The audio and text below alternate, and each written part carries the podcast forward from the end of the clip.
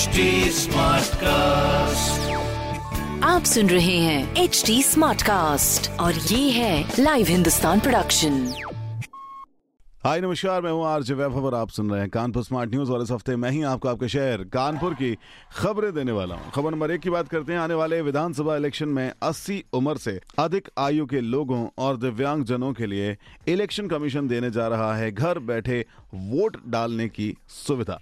इन्हें वोट डालने के लिए पोस्टल बैलेट दिए जाएँगे।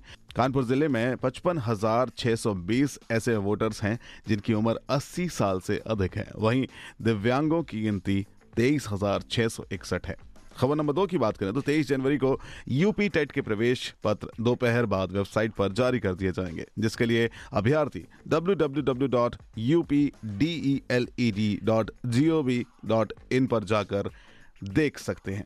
साथ ही सभी अभ्यर्थी एग्ज़ाम सेंटर तक जाने के लिए निशुल्क सेवा प्राप्त कर सकते हैं, जिसके लिए उन्हें ऑनलाइन डाउनलोडेड एडमिट कार्ड की पाँच से कॉपीज साथ रखनी होगी।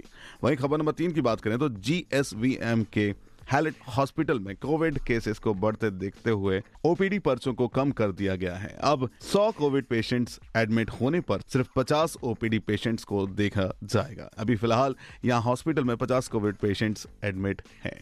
तो ये थी कुछ खबरें जो मैंने प्राप्त की हैं प्रदेश के नंबर वन अखबार, हिंदुस्तान अखबार से। अगर आपका कोई सवाल है तो आप हमसे कनेक्ट हो सकते हैं, पूछ सकते हैं हमारे सोशल मीडिया हैंडल पर, that is at the rate H T और ऐसे ही पॉडकास्ट सुनने के लिए लॉग इन करें डब्ल्यू पर आप सुन रहे हैं एच डी स्मार्ट कास्ट और ये था live Hindustan production smart Smartcast.